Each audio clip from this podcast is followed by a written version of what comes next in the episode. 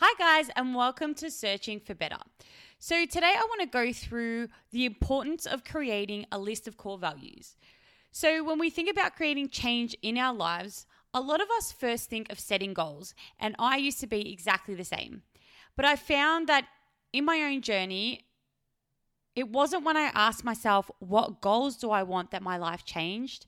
Instead, it was when I asked myself, who do I want to be?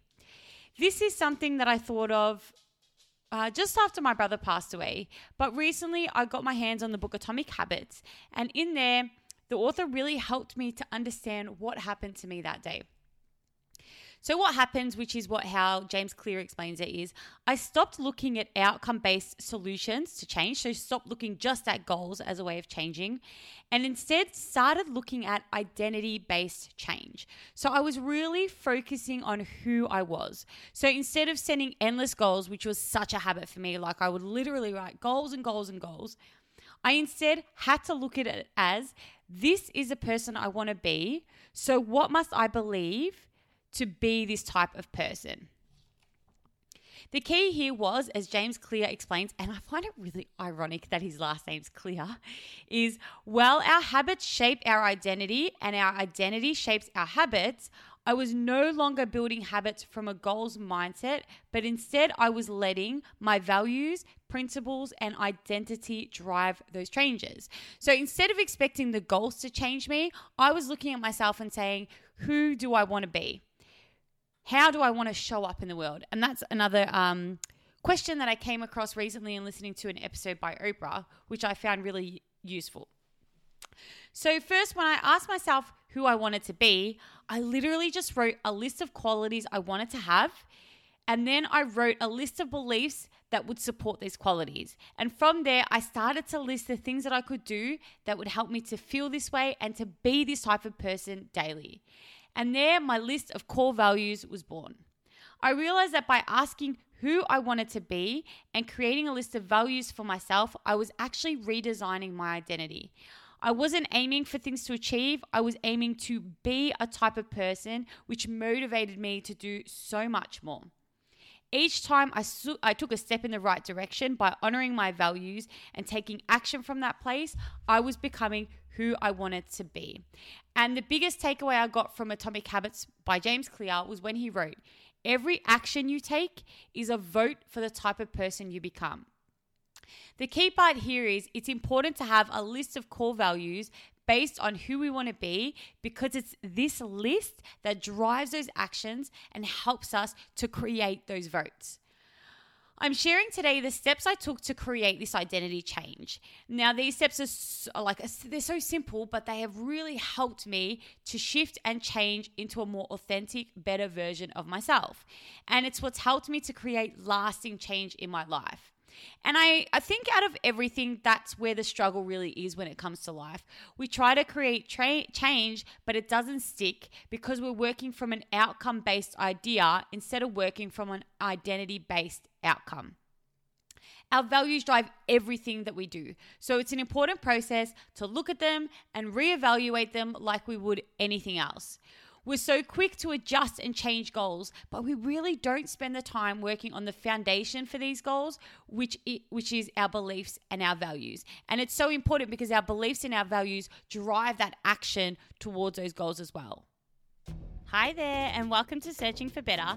I'm Julia, and I'm the blogger behind searchingforbetter.net, which is now the podcast.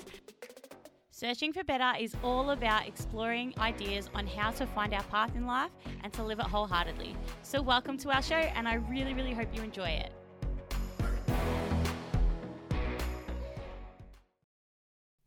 Okay, so getting straight into the episode today, the first step is to create a list of your current values. So, when I looked at my big, heavy, lofty goals, the problem wasn't the size of the goals. The problem was that these goals weren't authentic to the person that I wanted to become. They didn't truly reflect who I was or who I wanted to be. So, why would I set these goals? And why do we set goals that we find don't motivate us? Well, for me, it was because I was living off a list of core values that affected my decision making, my thinking, and my goal setting.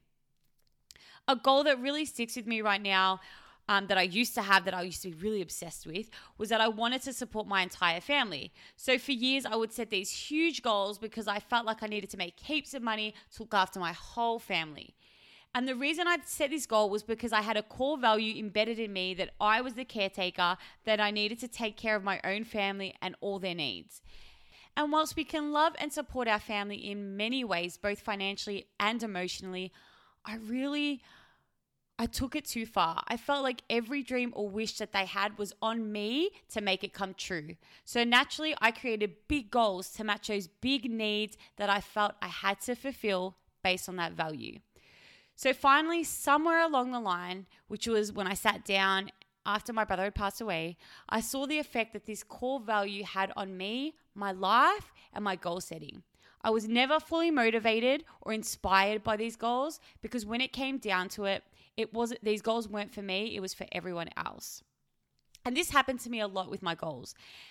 As my core values list was created externally, my goals were more about the outside than the inside. So my goals were never a true reflection of who I envision myself to be. This is why writing down our core list of values is so important in any process, but especially when it comes to goal setting as well. When we write down our current list of core values, we begin to understand the why behind our behaviors and actions and why we set the goals we set. So, the next step, once you've created or once you've written down a list of your current core values, is, and by the way, this is such a great exercise because when we list our current core values, it creates so much awareness around our behavior and actions. But the in, the next important step is to start digging deep and seeing how this list of core values was created. And this is another great step in creating awareness. Once we have an idea on the core values that we're working off, we can start to question where they came from. It's really good to ask ourselves is each value that we have on that list truly ours? Or did we inherit this from family expectations, past experience, or advice? And it's also important to ask which values on, on your current list truly resonate with you and which no longer serve you. And this process is empowering because we're giving ourselves an opportunity to rewrite our own core values. This stops us from living on autopilot through, and, and the reason that we live on autopilot is because we're living through values that aren't truly ours. So, when you do this exercise of writing down your list of core values and asking yourself where they came from, and by the way, keeping in mind we're writing our current list of core values. So, a thing for me was I really looked at where I was in my life and listed the things that I currently believed that led to these situations and led to, you know, the unhappiness that I felt and the resentment and the frustration. So, when you look at what you currently believe to be true or what you're currently working off, which sometimes these, these core values or these core beliefs they're often they aren't like we're not fully aware of all of them. So it's a really great exercise too because now we start to see the motivation or what's driving us behind our actions. Especially when we start to realize why we take actions that don't fully align with who we want to be or why we take or why we set goals that don't fully align with who we want to be. So you'll find two things when you do this. You'll find, like I did, that a lot of goals that you set aren't truly yours because they're created from core values that have been inherited without awareness. So, like we just spoke about. For example, the value of having to take care of everyone came to me from family experiences and things I was told by others. And the other situation you might find is that you'll have goals that don't match those core values. And this is something I also experienced. You can set a goal, like for example, to work for yourself, but if you have a core value embedded from family experiences and advice that says that working for yourself is unsafe and risky, you might find that you struggle to take action to reach those goals. And that's because our goals, again, it's it's kind of like a thing of we're looking at these goals and expecting ourselves to be the person that reaches our those goals, but then we don't have the beliefs to support us to make us feel as though we are the person that can take that action. So both these experiences happened to me personally. I'd spent years unhappy and frustrated with myself because I'd lived on autopilot for such a long time. I was working off a core list of values that I hadn't decided but adopted without being fully aware.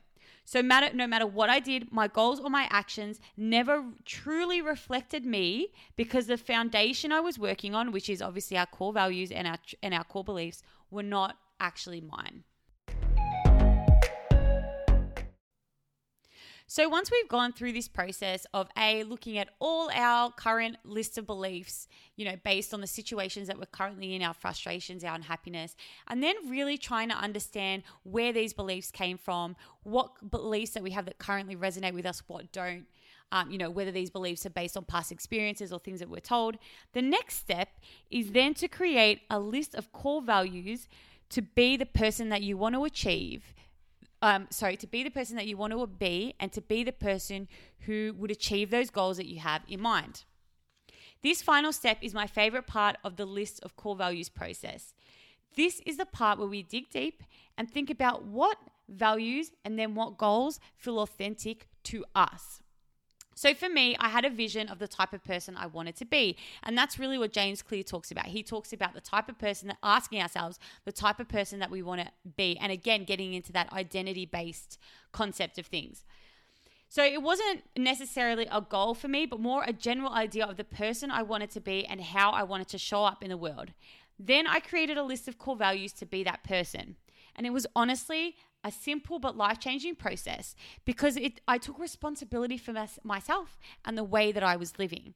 And again, it doesn't mean that you can't set goals, it just means that I think doing this process first and then setting your goals, you will actually see how your goal setting and how your goals change. So from there, I started to create goals that reflected these values. So this didn't mean that the goals weren't scary or intimidating, they were and still are, but they're more fulfilling. So, you know what I mean? It really helps with motivation when we find fulfillment from these goals. So, even if something makes us uncomfortable, if it's also fulfilling us at the same time, I think that's where the real power is for me in knowing when goals are truly mine versus when they aren't. Because when they aren't, it doesn't feel fulfilling and it doesn't feel motivating at all. So, that's really the difference when we set goals from a place of true core values. So I wrote my list of core values on a whiteboard and I've currently got it in my office area. And every day I check if I'm doing work or taking action that matches these core values. So, for example, if there's something I want to say or share, but then I start to second guess it, I reflect on a core value of mine, which is I choose to always honor my voice. So I say what I need to say. This aligns with my goal for this blog being personal development too, it's also important that I write, speak, and be honest about my experiences. So, as you can see, now I've got that core value there and I work off that core value you can actually see too how this all intertwines because what happens is every time I take a step and say, no, I want to be the type of person that's honest about her experiences, that speaks out, that serves, you know, that tries to offer advice and suggestions and helpful strategies based on what I've been through, I'm actually taking a vote as James Clear would say, to be the type of person that I want to be. I'm taking that action, I'm taking that vote. And that's when the identity starts to change because I'm behaving as the person that I want to be.